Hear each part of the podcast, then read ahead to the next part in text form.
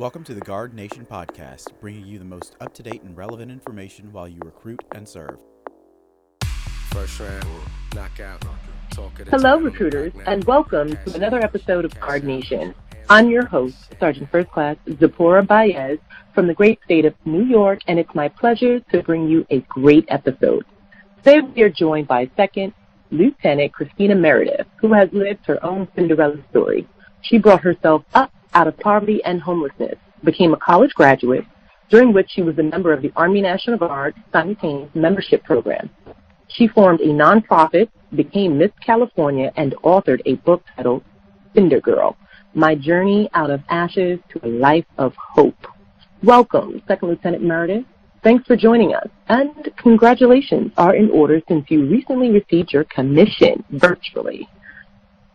Ma'am? Thank you so much. Um, yeah, it took me 19 years to get that goal accomplished. Uh, so thank you. It's a long time coming. I'm so excited to, Good. to be a butterfly, honestly. hey, listen, it, you create your own time. Go ahead. So I grew up um, in foster care in Florida with 10 siblings, and we were we were all separated. And you know, even when I was in in and out of homes, I did JROTC in high school at Needs High School, um, and it was a Navy program, and I fell in love. So it was the first thing I was good at, and I just, I just, I did everything. I was captain of the rifle team, captain of the orienteering team, captain of the sailing team, captain of the drill team, you name it. I was, I was on it and I was doing it, and um, that's when I decided, you know, at 14, freshman year of high school, I decided I wanted to be an officer in the military, and so all four years, um, I did ROTC and I applied for all all the ROTC scholarships that I could. Um, and I applied to all the military academies, but because I had been through so much abuse and so much trauma through foster care and and growing up as a little girl, my I wasn't you know good at school. Basically, I was a C student. Um, I excelled in athletics, but mediocre in academics, and so all of my peers uh, excelled in in all areas, and so of course I didn't get the ROTC scholarship, and I got rejected from all the academies. Um, but you know, when you're not a quitter, you're just undeterred. And so, several years later, I enlisted in the army with the intent to turn my enlistment into a commission. And so, you know, um, I think growing up the way that I did, and in graduating high school at 18, and aging out of foster care and becoming homeless, um, and writing down my dreams and just really fighting for that and still warring every day, uh, you know, it's kind of gotten to me where I am today. And, and, you know, part of, part of a big part of my story is the military and especially, you know, commissioning two months ago was mm, just, I just love it. I just freaking love the Army. wow, what an amazing journey. Well, how did you stay positive through all of these hardships and keep your eyes on the prize? What did you do? You know, when I was homeless living in my car, I wrote down my dreams of all the things, which of course were to become an officer, to reform foster care, to start a nonprofit, to write a book. Um, and I read my Bible every day. And so my faith has played a huge role into my life. And I just decided that I didn't want to be anything like my biological family, and I didn't want to be anything like um, the abusive people in my life. And I just was going to war against all that was evil and be good.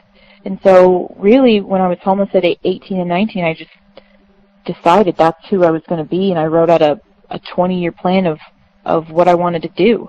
Um, and that's when I started writing my book, Cinderella, which is now a bestseller and it's now being developed into a, a movie. So, you know, really excited about that and Wow. It's just been yeah, yeah. So I think you know, I think it's really important when you're in hard circumstances, when you're in when you're in situations that look so hopeless that you remember that circumstances can change. And if you write, if you've got dreams, if you've got goals, if you have a vision for your life, it doesn't matter what it looks like around you, you can attack that and accomplish it as long as you don't quit. See, that's the thing is, you can't quit. It might take you 19 years. It took me nine, I decided I want to be an officer in the military at 14.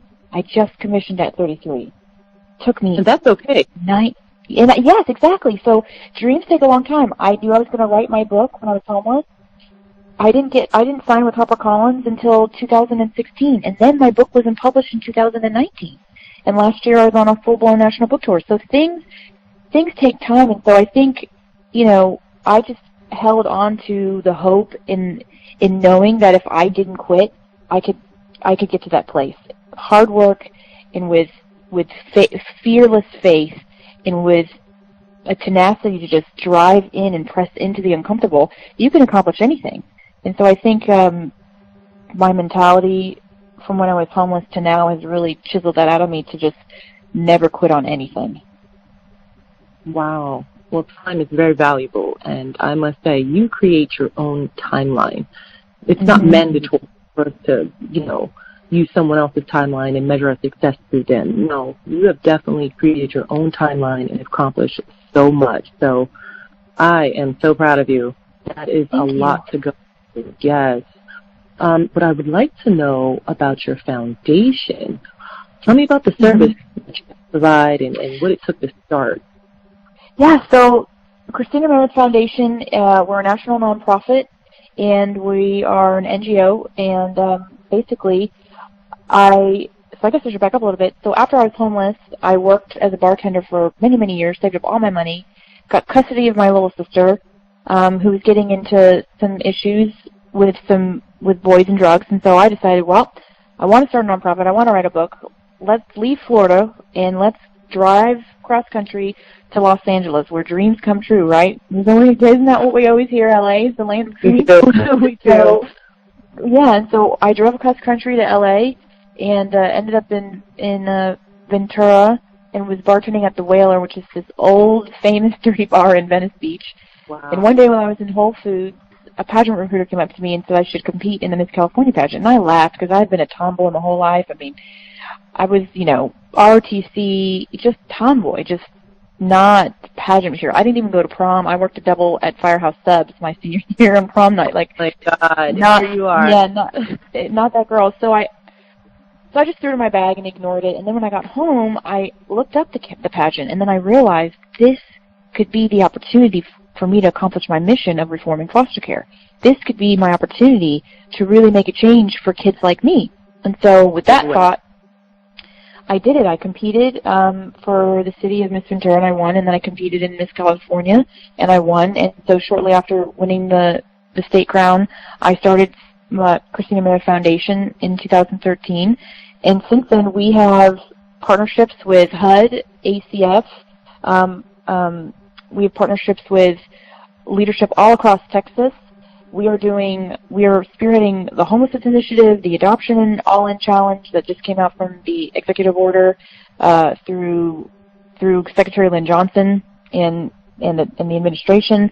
We're spearheading um, human trafficking recovery efforts and uh, victim recovery programs, education. I'm building charter schools in San Antonio and eventually throughout the country for our for our low income um, families and, and children so they can break the cycle of poverty and abuse. And so CMF is, is all about partnering with organizations, private and government, in the community to really break the cycle and to really give our families and our kids the opportunity to have the American dream. And so if we wrap around, if we partner together is a, is a unified front, we can really break the chains that that make up, you know, former foster youth. 80% of them are in prison.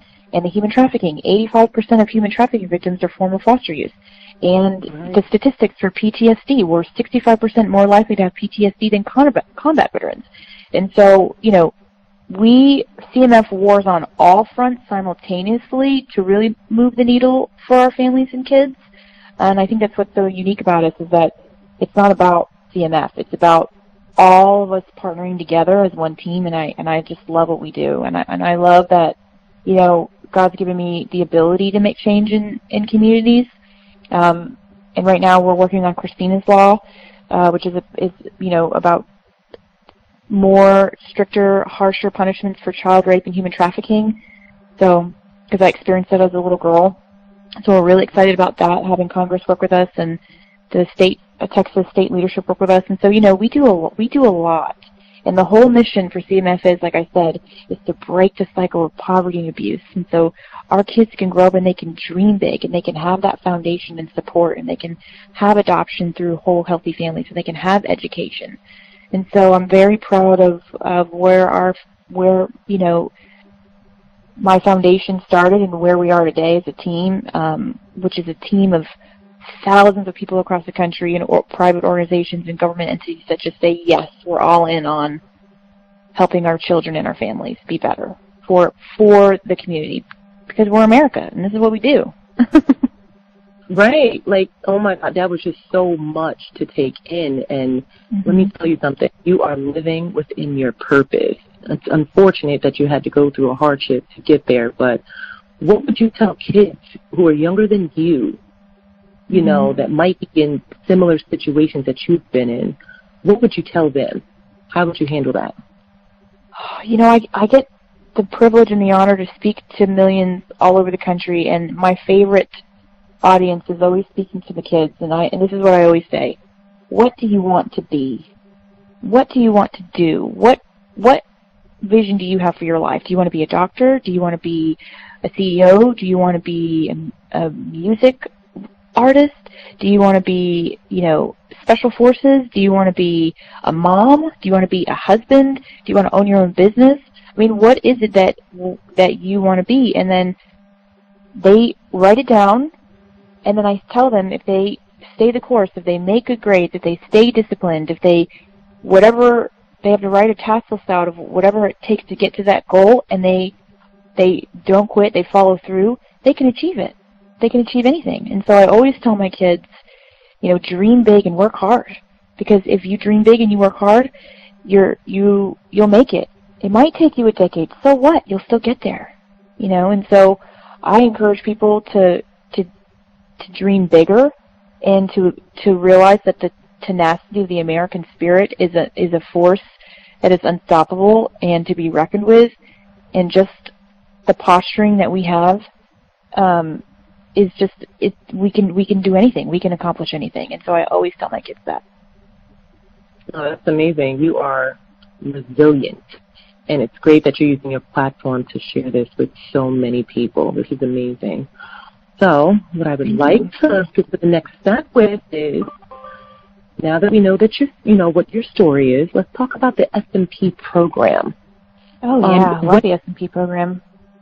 Yeah. See, when did you decide to join the military? So, like I said, I did uh, four years of ROTC in high school, and I wanted to be an officer then, um, but I got rejected from all the academies and, and the ROTC scholarship, and so I didn't enlist until my mid twenties. Um, and I enlisted, and I try, I decided to go to the army because the army would pay for my schooling while I was serving as a CBRN 34 Delta um, at, at my National Guard unit. And so I went to University of Florida and I said, if I enlist, do you give me your word, Colonel Cortez, that you will contract me to be a cadet? And he looked me in the eyes and he said, yes. And I said, roger that, sir. I'm headed to BCT. I'll see you in seven months. and so I went to the Army National Guard with my, and I told them I wanted to be an officer, and they told me about the ROTC program, um, okay.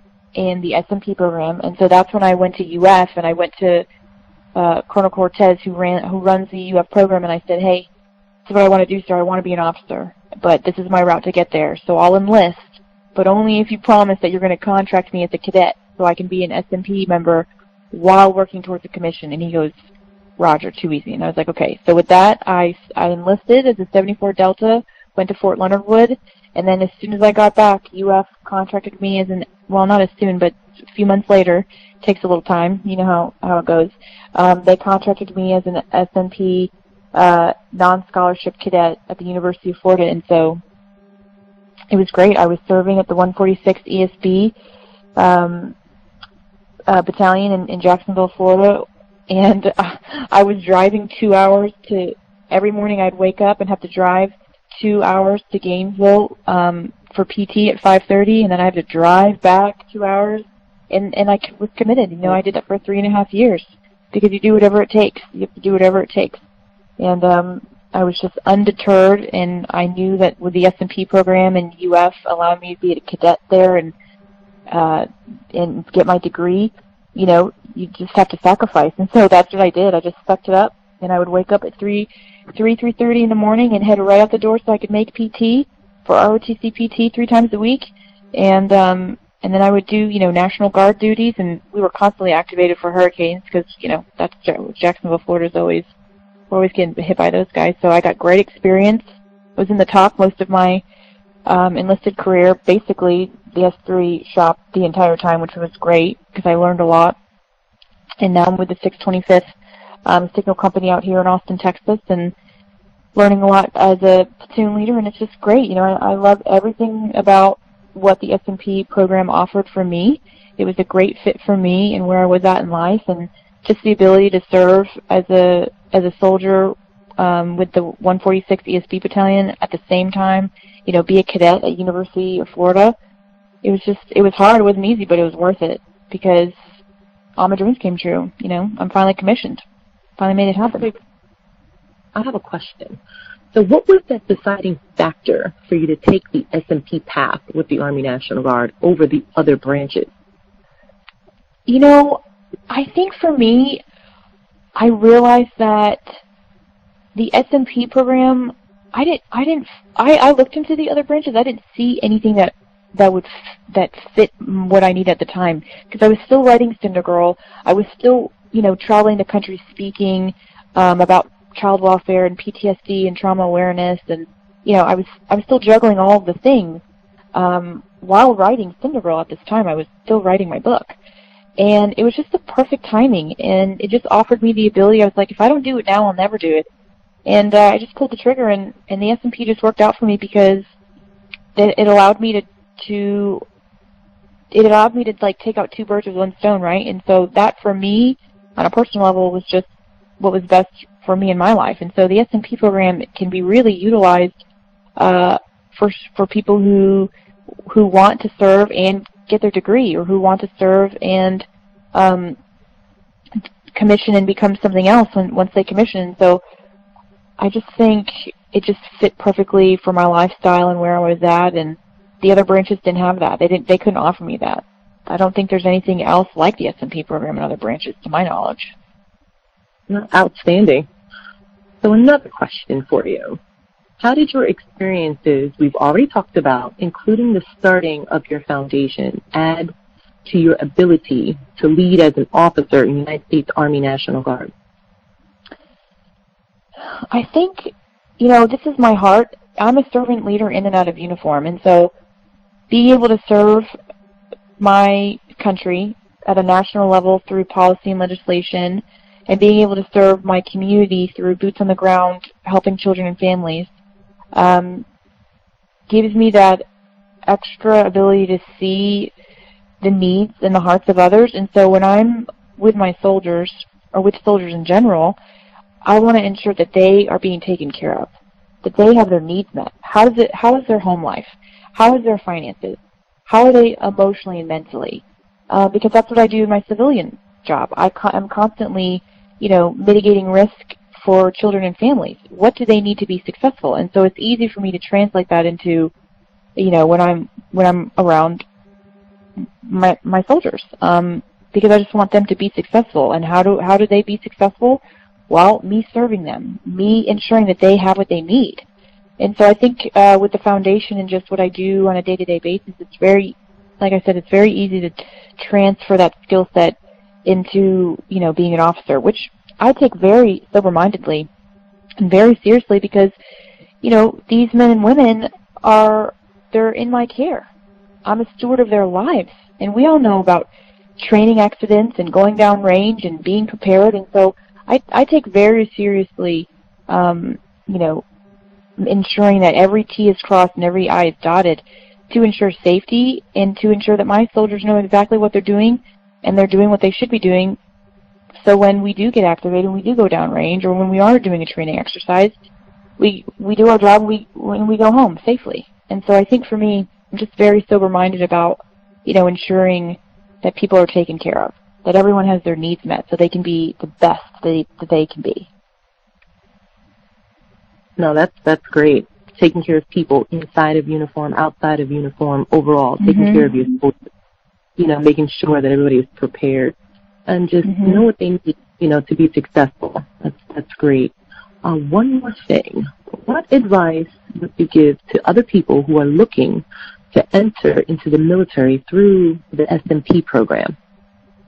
Oh, I'd say pull the trigger. Just do it. listen, in this world, in this life, in this life, you know, opportunities come and then opportunities go. And if you, if you have the ability to to enlist and get contracted through through an RTC program where you are, do it. Will it be easy? No, but will it be worth it? Yes. It will challenge you and chisel out a grittiness in you, um, and it'll teach you how to how to how to be effective with your time. It'll teach you how to. It'll just create character and integrity that you would not have otherwise. And so, I am all for young people and people who are older, in their in their late twenties, in their young thirties. Just do it. I mean, but there's no better time than now. And so, I always tell people. I was speaking to a young girl, one of my men- mentees yesterday, about the SMP program. Um, because I just think it's so versatile and it can fit into so many people's lives. Um, so yeah, if you're thinking about it, just just go ahead and full speed ahead. I love it. I love your advice, your response, so direct. And you know, I was a recruiter for years, so I totally get it. You know, I'm that way as well. Like, listen, let's do this. Yeah. You already know what you want to do. Let's just come on, pull the trigger, like you said. Pull the trigger. Okay. So, yes. So lastly, this is just a general question. You've done so much. You've accomplished so much. What's next for you? Where can we expect to see your name next? Second lieutenant. Where are we going to see you? well, you know, I I will continue to serve um, as a signal intelligence officer here in Texas for the next four years, and I'll continue to, you know, war every day for our children and our families um, in child welfare uh, here in Texas and nationally with CMF, my foundation. And you know, I'm writing another book, so you'll see another book come out next year, and um, I'm eventually going to, you know, run for office so I can make real real change. But you know, that's once I get out of the army. So right now, you know, just expect another book and expect expect to see me make huge changes um, for our families and our communities at the legislative le- level, federally and and, and locally. Um, and then, you know, CMF keeps growing. Look out for charter schools. There's all kinds of things. I mean, I'm juggling all the things. So just keep you don't don't worry. You'll keep hearing my name. It ain't gonna stop. Mr. Freight Train ain't stopping anytime soon. we'll be doing a follow up. We'll, we will definitely do a follow up. You know, you contact us, let us know. You know, hey, I have some big things going on. It's growing. yeah, once the movie gets solidified and once we start moving on that, that's a great, you know, Cinder Girl movie is going to be really humbling and it'll get the mission out there more for our kids and hopefully inspire people and um yeah, so for sure we'll we'll follow up on that.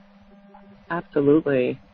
Well, ma'am, thank you. You have such an inspiring story, and I'm glad that we have you as a member of the Army National Guard. I wish we could spend more time chatting, but we are out of time. Thank you so much for joining us. And thanks also to our listeners. Stay tuned for the next episode of Guard Nation. Thank you for having me. It was an honor. First round, knockout. Talk of the town on the block now. Cash in, cash out. Hands up, hand down. Who want move to me? You can't move to me.